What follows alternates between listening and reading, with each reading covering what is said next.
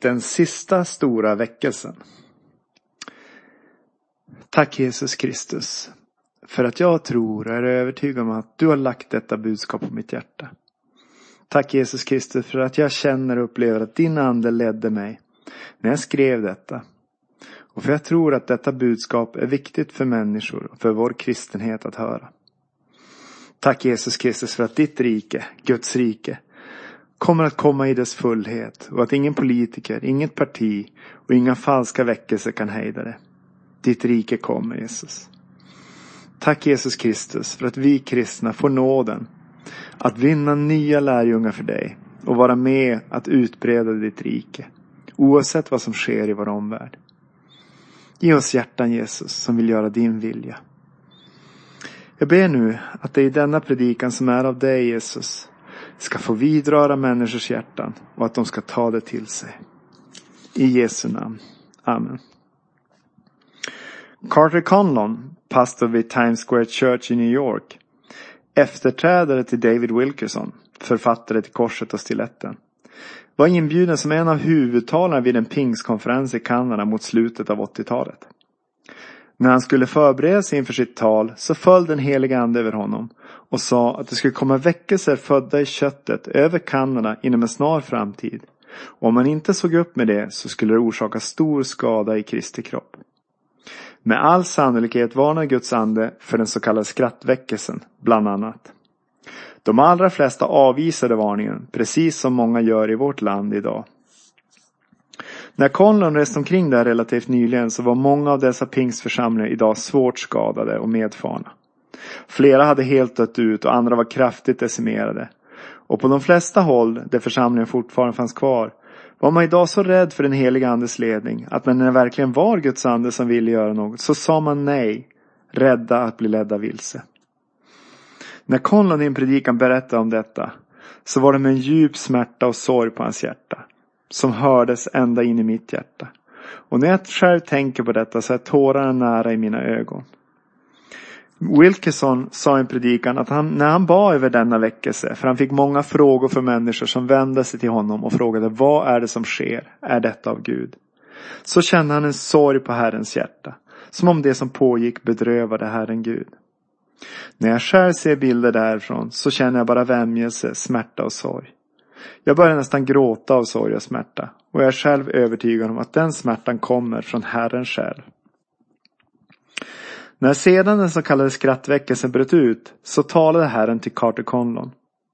Han brottades med Herren till klockan två på natten innan söndagens predikan. Han sa till Herren att han inte ville föra fram det Herren talade, men Herren vann. På söndagen höll Conlon en fantastisk predikan med titeln A Gospel of Slaughter, vilket betyder ett slaktens evangelium. Han avslutade predikan med att be om blodets beskydd över hela församlingen. För Herren hade sagt att några från Times Square Church skulle åka dit, Conlons predikan till trots. Jag förstår att Conlon inte var sådär jätteförtjust i att framföra varningen. För jag har själv provat varna och vet att det både är svårt och impopulärt.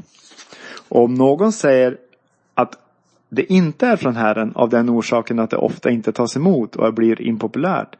Så säger jag att du bara behöver läsa om Herrens profeter i Gamla Testamentet. Inte minst Jeremia. De talade för Herren, men de allra flesta avvisade dem. Och de falska profeterna var alltid fler och mer högljudda.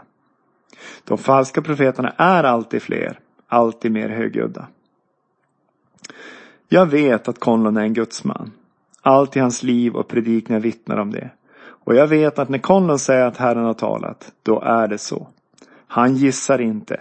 Och om han någon gång är osäker så säger han också i sin predikan, jag upplevde att Herren talade. Men denna gång använde han inte detta ord. Han sa att han hade brottats med Herren i timmar under lördagen och att Herren hade talat till honom. Conlons avslutande bön om blodets beskydd över alla vid Times Square Church. För detta som nu hade brutit ut. Hindrade ändå inte en del från den kyrkan att åka dit. För dessa så kallade väckelser utövar alltid en stark dragningskraft på människor. Och trots Herrens varningar så går människor dit av nyfikenhet. Det är till stor skada för den enskilde, för vårt liv i Kristus och för Kristi kropp. Någon kanske tror att jag är emot väckelse. Inget kunde vara mer fel. Min stora längtan, min iver och mitt hjärtas önskan är att få se människor komma till tro på Kristus och bli frälsta. Men jag är medveten om vilken tid vi lever i och vad Bibeln, Guds ord, säger om denna tid.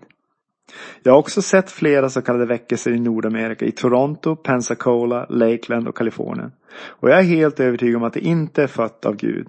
Att det är fött i köttet, det vill säga att det inte är sanna väckelser. Och jag är långt ifrån ensam av den övertygelsen.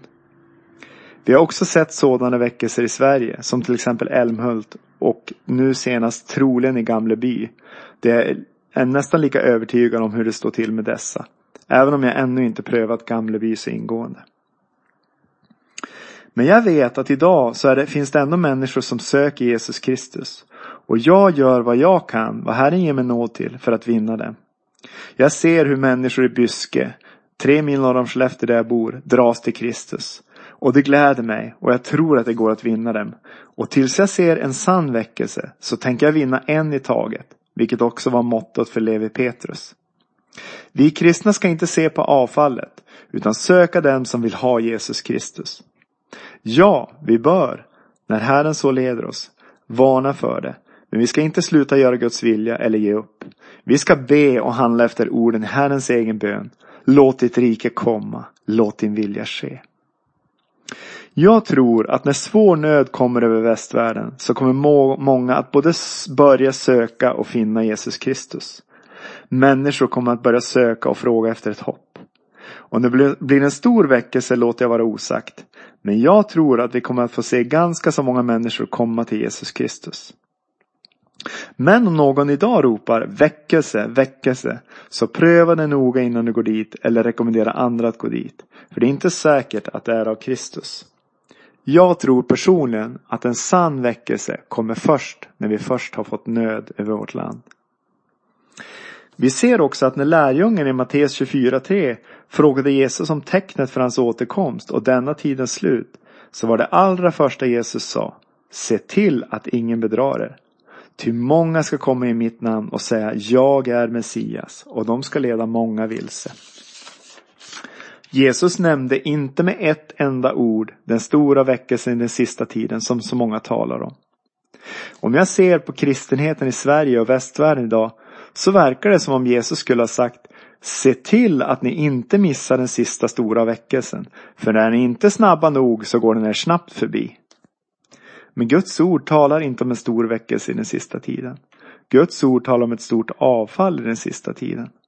Inte på något enda ställe säger Bibeln ett enda ord om den sista stora väldiga väckelse som så många verkar jaga efter idag. Men säger någon, talar inte Joels profetia ändå om en väckelse i den sista tiden? Men jag säger som Luther, skrift ska med skrift tolkas. I Apostlagärningarna läser vi hur Petrus på pingstdagen hänvisar just till Joels profetia och säger detta är vad Joel talade om. Den sista tiden i Guds ord avser både tiden just före Jesu tillkommelse men också allt efter Jesu liv och gärning död på Golgata kors räknas i Bibeln som den sista tiden. Joels profetia har därför, enligt skriften själv, redan gått i fullbordan. Och Jesus och apostlarna nämner inte med ett enda ord den sista stora väckelsen. Därmed inser vi att Bibeln inte lär något om en stor väckelse i ändetiden, men däremot mycket om falska profeter om ett stort avfall från tron. Och ett avfall från tron är inte buddister eller muslimer, inte heller vårt icke på nytt födda samhälle, utan ett avfall från tron talar om det som tror på Kristus. Det bör oss göra oss vaksamma i våra hjärtan. Tro inte för ett ögonblick att jag inte både ber om och hoppas på en väckelse, för det gör jag. Men jag vill bara mana er alla till besinning. Gud har inte bråttom. Om en väckelse verkligen är av Gud så håller den i sig länge, länge. Väckelsen med EFS och Rosenius på 1850-talet i Västerbotten höll i sig länge. Jag skulle vilja påstå att efterdyningarna finns kvar ännu idag. För jag har besökt många små EFS-församlingar längs Norrlands kustland och det finns många levande varma församlingar kvar inom EFS. En del har såklart både somnat eller dött ut. Men drygt 150 år senare så finns rötterna kvar av den väldiga väckelsen. Gud har inte bråttom. och det som Gud gör försvinner inte så lätt eller så snabbt. Den onde däremot har bråttom, ty han vet att hans tid är kort. Men Guds ande går alltid fram med frid, mildhet, saktmod. Besinna dessa ord. Låt oss både hoppas på och be om väckelse över vårt land. Men låt oss inte ta emot varje väckelse utan att först pröva dem utifrån Guds ord, Guds ande och sann klassisk teologi. Och där rekommenderar jag just Rosenius. Om en väckelse är av Gud så tål den både väntan och en ingående prövning. Och låt oss använda den tid som är nu medan vi väntar på en väckelse till att vinna lärjungarna åt Jesus Kristus. En i taget, målmedvetet och under bön och att söka och göra Guds vilja i vår vardag. Gör det Gud kallar och leder dig till. Använd också den tid som är nu åt att bli grundligt rotad i Kristus och i Guds ord. För när saker och ting, vilket jag tror ganska så snart, börjar spinna bortom all kontroll i vårt land och åtminstone i västvärlden, men troligen större delen av världen, så kommer många människor att börja söka och ropa efter en framtid och ett hopp. Och då är det viktigt att du har något att ge dem. Be Gud lägga en sådan sång som handlar om Gud själv, om himlen och Guds kommande rike. Så att du kan sjunga den oberoende av dina omständigheter. För den sången kommer både du och dina medmänniskor att behöva. Och lär dig, med Herrens hjälp, att sjunga den sången redan nu, mitt i dina vardagliga prövningar som du har idag, små eller stora. Om du gör detta så tror jag att det kommer en dag när du kommer att tacka Gud för det valet. Och att många av de medmänniskor som hånar dig idag då kommer att tacka dig. För du kommer då att ha en framtid och ett fast grundat hopp att peka på och ge många andra. Amen. Jesus, tack att vi får se framåt mot en framtid och ett hopp. Tack att du är villig att ge oss en sång som handlar om dig. Som prisar dig oavsett omständigheter. För vi vet hur allt det här slutar. Allt det här slutar med din återkomst Jesus. Och Guds rike kommer i kraft och fullhet. Jag ber nu Jesus att du låter de här orden tala till alla de som har hört dem. Låt dem ta dem till sina hjärtan. Låt dem se framåt och uppåt Jesus. Låt dem inte se på omständigheter utan se på dig Jesus. Jag ber Jesus att du låter, att du drar oss in i bön, in i Guds ord. Och att du hjälper oss att vinna lärjungar för dig och ditt rike. I Jesu namn. Amen.